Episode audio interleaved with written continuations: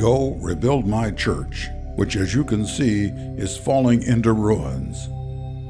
These are the words spoken to St. Francis of Assisi from an image of Christ on the crucifix at San Damiano in 1205 AD. These same words inspired Peter Doane, the host of the program you're about to hear. Peter challenges all of us to rebuild not the brick and mortars of our church buildings, but our personal faith and relationships that will rebuild and strengthen the church. Now, here's today's program. Hi, I'm Peter Doane. And I'm Leslie Doane. And you're listening to the radio broadcast, Go Rebuild My Church. Each week in this broadcast, we explore ways to put into practice the words spoken to St. Francis of Assisi by our Lord Jesus, and how this theme is relevant as we seek to bring renewal to the church today. Our passion for renewal was ignited when we came home to the Catholic Church 14 years ago, and that's when we heard the call to rebuild and joined efforts with many other renewal movements within the church. Now, you can learn more about our journey home and our lay apostolate dedicated to renewal in the Catholic Church by visiting our website at www.catholicdiscipleshipministries.org. Our prayer is through the ministry of this radio program and our lay apostolate, we can provide pathways for you to join the rebuilding process and experience renewal. We want to welcome those listeners who are joining us for the first time today. In our broadcast, we look at the sacred scripture, excerpts from the catechism, the lives of our saints, and the teaching of the church as we seek to challenge individuals, families, and local parishes to rebuild and renew the Catholic faith here in America. In our past three broadcasts, Leslie and I discussed what we believe would be a decisive goal for the new year for Catholic disciples to discover, develop, and deploy our spiritual gifts. And since we were together last time, I ran across this quote from Sherry Weddell that I think sums up the importance of spiritual gifts in the life of the Catholic disciple. And she said this First, you do have to discern your charisms because a call from God comes from those.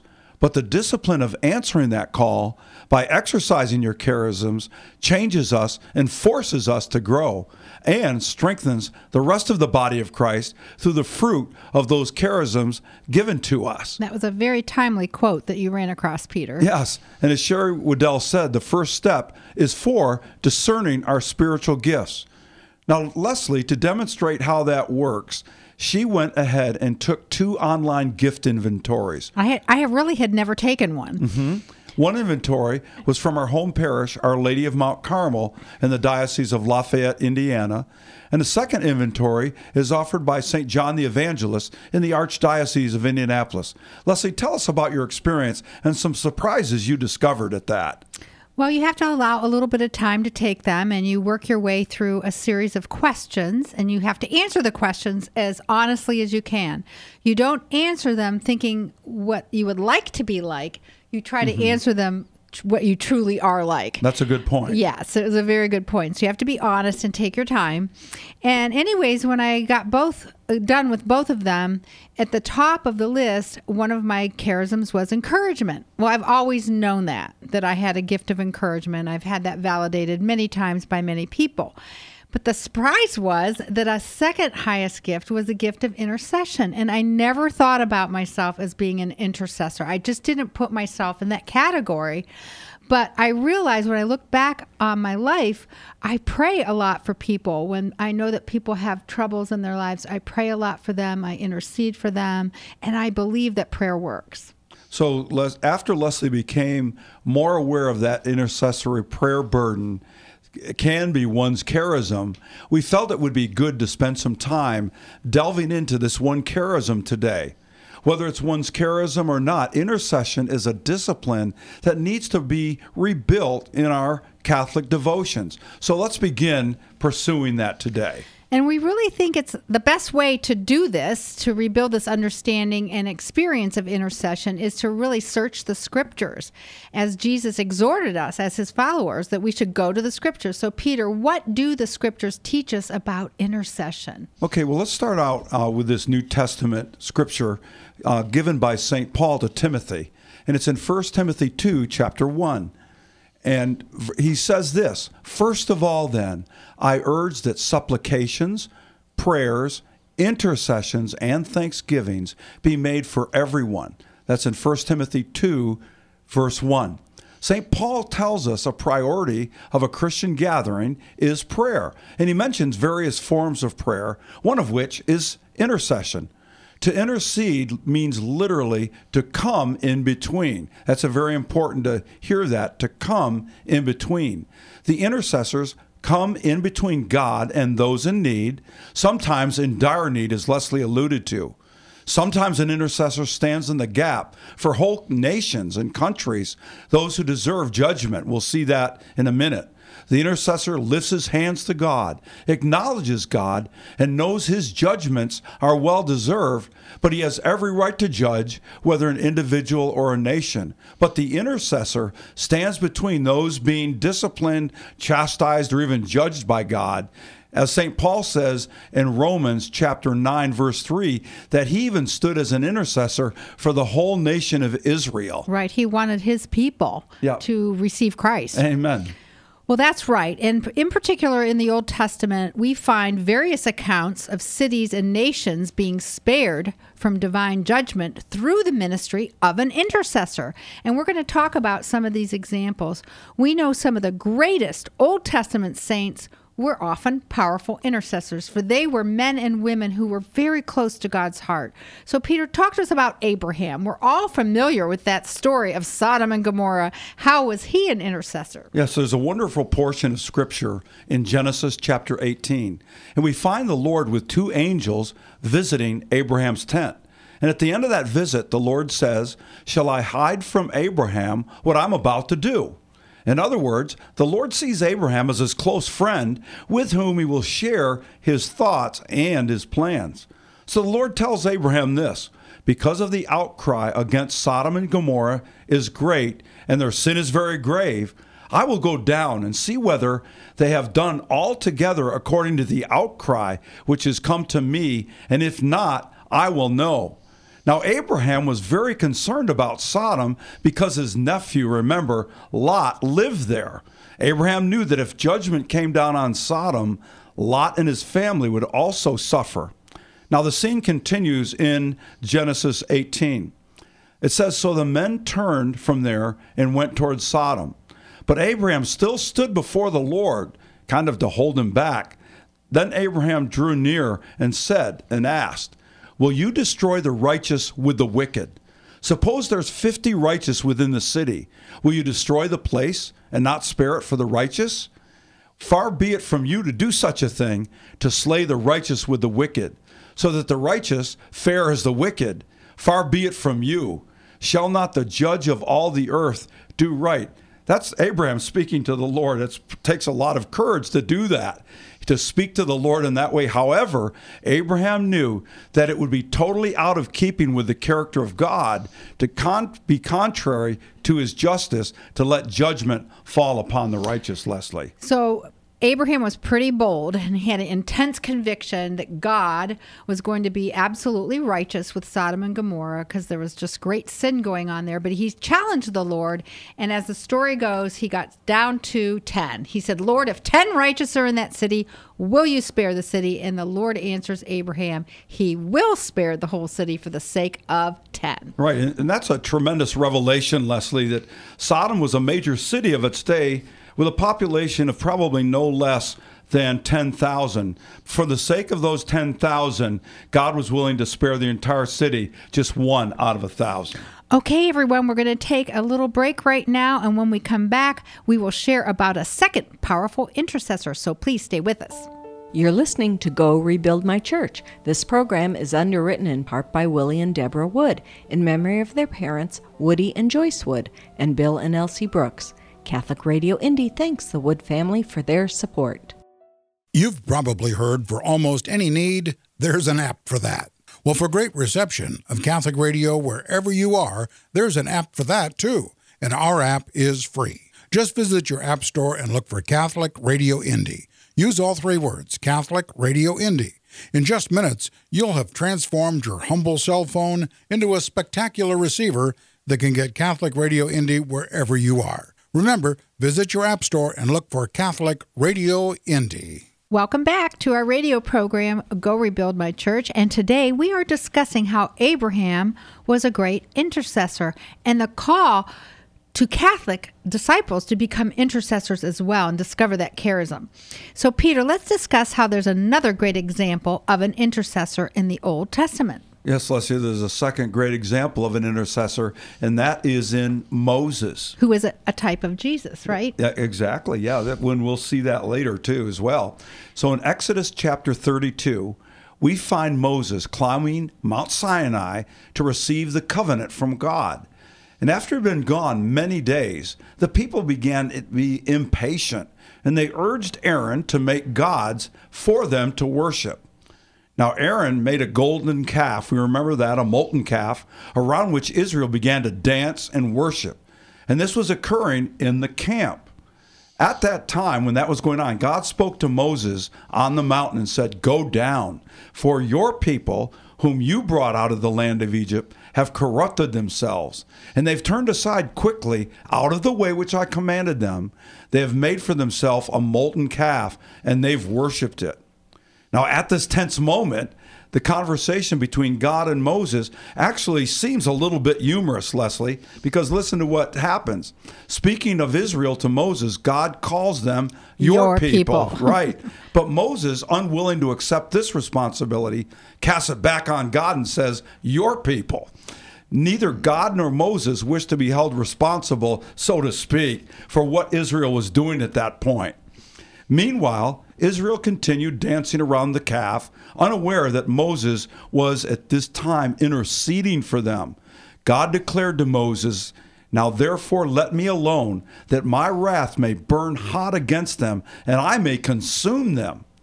Note that Moses would not get out of God's way. As an intercessor, he remained standing, remember that definition, between God and his people. And finally, God says that he will use Moses to redeem his promise to Abraham, Isaac, and Jacob to make them a great nation based on Moses' intercession at that point. And it's really interesting in this segment of scripture, we can also see that Moses had a concern for God's reputation. He told God, If you bring these people out and they perish in the mountains, the Egyptians will say, You had evil intentions against them when you brought them out. And it mm-hmm. really makes me think Am I concerned about God's reputation? Do I intercede for the church when negative things about the church come out in the press? No, I really stopped and thought about that, Peter, when I was reading this. That, that's a really good point.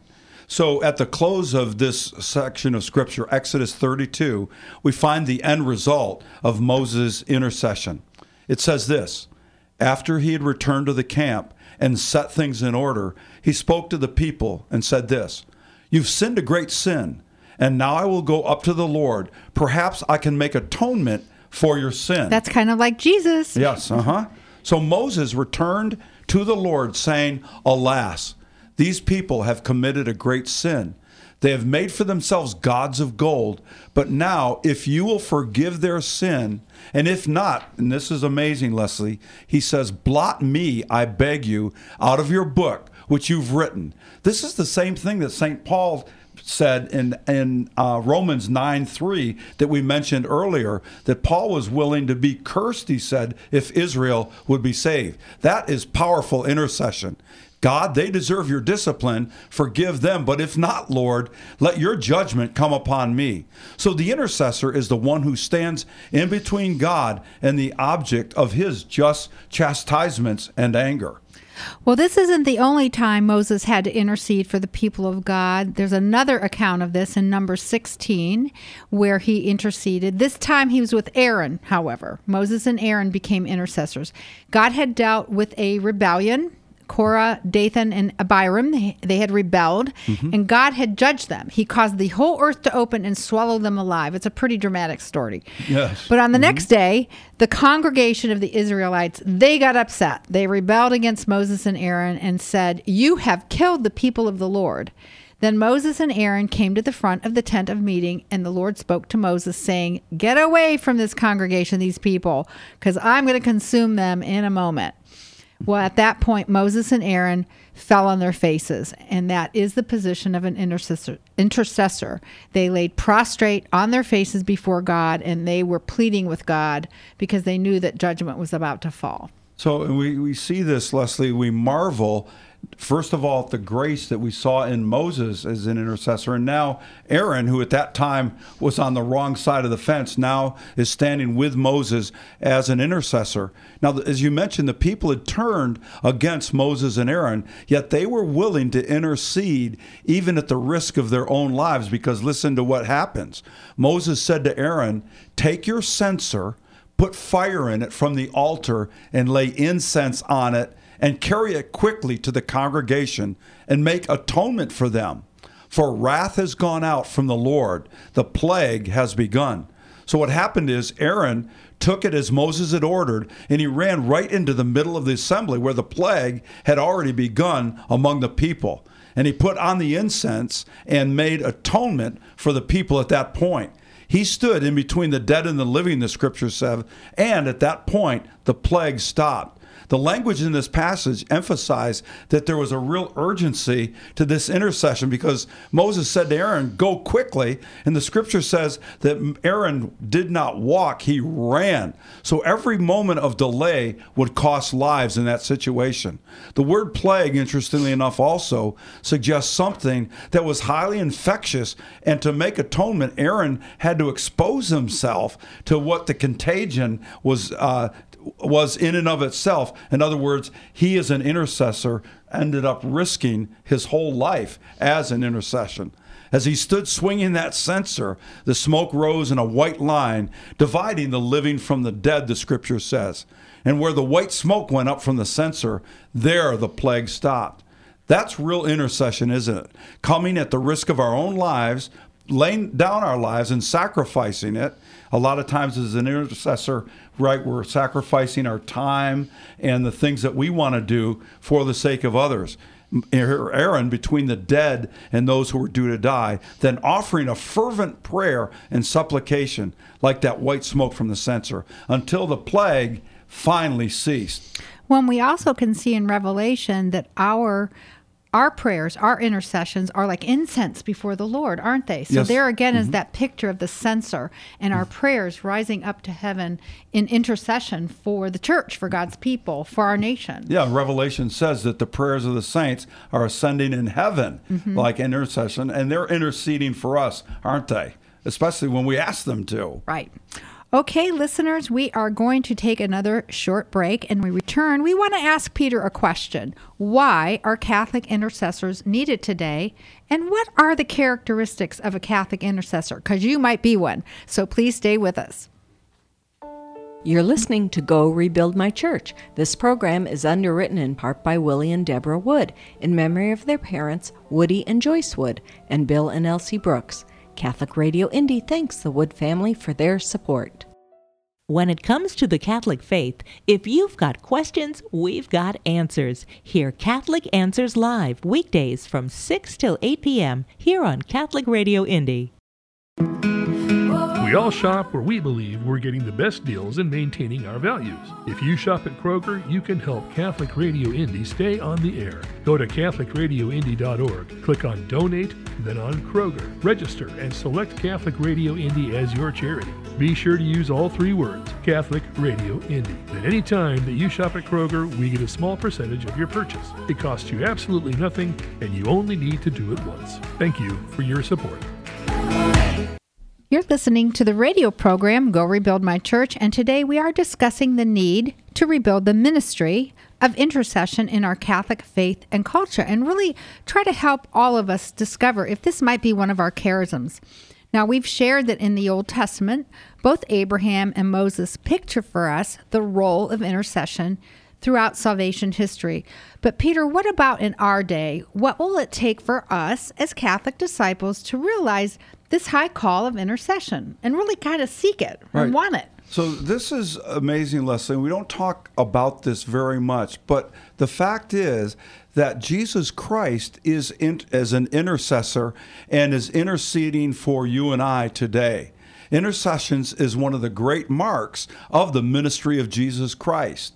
In fact, in Isaiah, who looked forward to the crucifixion, in Isaiah 53, he describes the atoning work on the cross in verse 12, which includes, amazingly enough, intercession. Well, you know, Peter, when when I read that verse, that I had never really focused on the fact that that was part of Isaiah 53. Yeah, so listen to what it says. Therefore, I will divide him a portion with the great, and he shall divide the spoil with the strong. Because he poured out his soul to death and was numbered with the transgressors, yet he bore the sin of many and made intercession for the transgressors. Now, there's four things, Leslie, that are recorded in this Isaiah passage, and let's point those out. First of all, Isaiah said he poured out his soul to death. In fact, Leviticus says, remember, that when the soul of all flesh is in the blood, so Jesus poured out his soul to death when he poured out his blood. Second, Isaiah says he was numbered with the transgressors.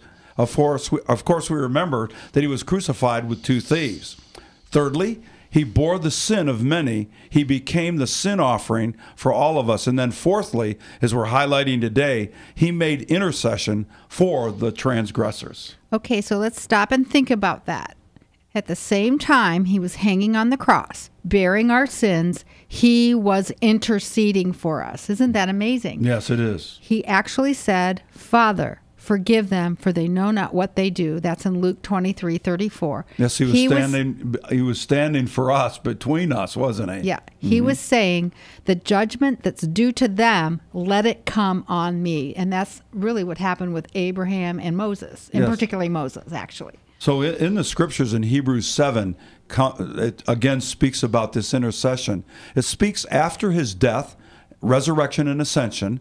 We're told that Jesus is our high priest at God's right hand. Because he has this unchangeable priesthood, one that never passes from him, it says in Hebrews 7:25, he is able for all time to save those who draw near to God through him. Now listen to this, Leslie, since he always lives to make intercession for them. That's again in Hebrews 7:25. And if we study the life and the ministry of Jesus, if to think about this, we r- arrive at a very interesting comparison. He spent 30 years in obscurity, right, uh, with his family, with Mary and Joseph. Three and a half years in a dramatic public ministry that culminated in the Paschal mystery. And then nearly 2,000 years now in intercession, unseen by the natural eye, of course. But since ascending, he's been interceding for us before the Father day and night. Well, we need to stop and really think about that. Yes.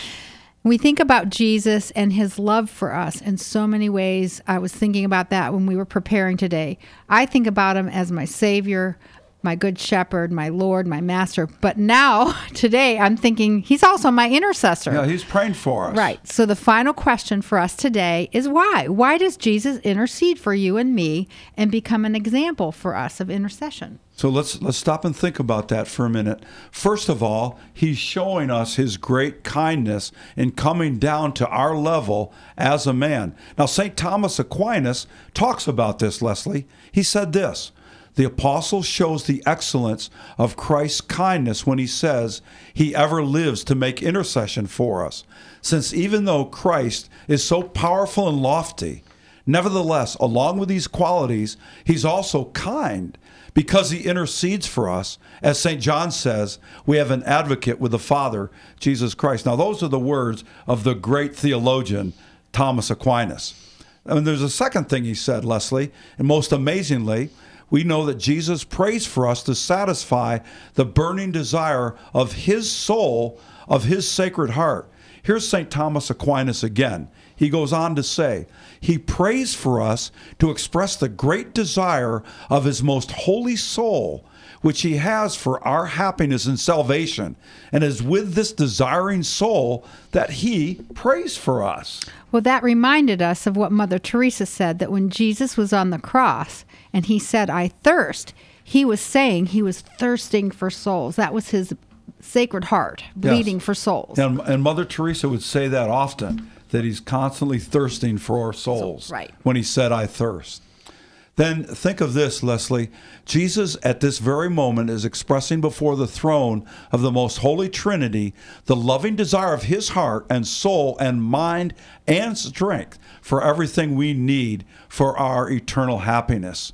And then, thirdly, we might add on our own that Jesus is so attached to the life of humility that he experienced on this earth as our advocate, that he, especially and in his passion, this does only by continuing this very human work of intercession, even though he's the one who grants the prayer. So he's interceding that grants the prayer, and that's a mystery, Leslie. We're not going to fully understand that. So I so I think about this. He's modeling for us his kindness. So out of kindness, we want to step into a role of intercession. Mm-hmm. He also had a great passion for souls, so that behooves us to ask ourselves a question Do I have a passion for souls? Am I really concerned about the people I know and love that are not following Jesus? And then mm-hmm. also his humility you know, he took on human flesh so he could bear the burden of intercession for us. He suffered like we did. He mm-hmm. struggled for us. Mm-hmm. So my last question is, do we want to be like Jesus? Yes. Let's begin to take up that burden of intercession with Jesus. Let's start praying for others, for our family, our friends, our coworkers, anyone who's hurt us or offended us, sinners that we know, sick, suffering, our war torn earth and oppressed. And most of all, we need to intercede for our church, which is the body of Christ on earth. Right. So, and, and, next week, Leslie, we're going to give some practical ways to become an intercessor. We'll take a lot of this scriptural background and ending with Jesus in that background and look at some practical ways that we can increase the intercession uh, in our own lives. So let's take a moment as we end here today to pray and ask God to help us in these things. Heavenly Father, in Jesus' name, we thank you for these great examples in the Old Testament of Abraham and Moses, and then culminating in your Son, uh, our Lord and Savior, Jesus Christ. That intercession was part and parcel to who not only those Old Testament saints were, but Jesus himself. Please lead us and guide us that we, no matter what stage of life we're in, might become pleasing to you and join others and become intercessors for your glory in the earth. In Christ Jesus' name we pray. Amen. In the name of the Father, the Son, and the Holy Spirit. Amen. Well, thank you, listeners, for joining us today as we seek to connect you as individuals, your families, and your parishes to the rebuilding and renewal of the Catholic faith here in America. And make sure to become a regular listener of Catholic Radio Indy. Goodbye for now and keep, keep the, the, faith. faith. You've been listening to Go Rebuild My Church with Peter Doane. Podcasts of this program are available at www.catholicradioindy.org.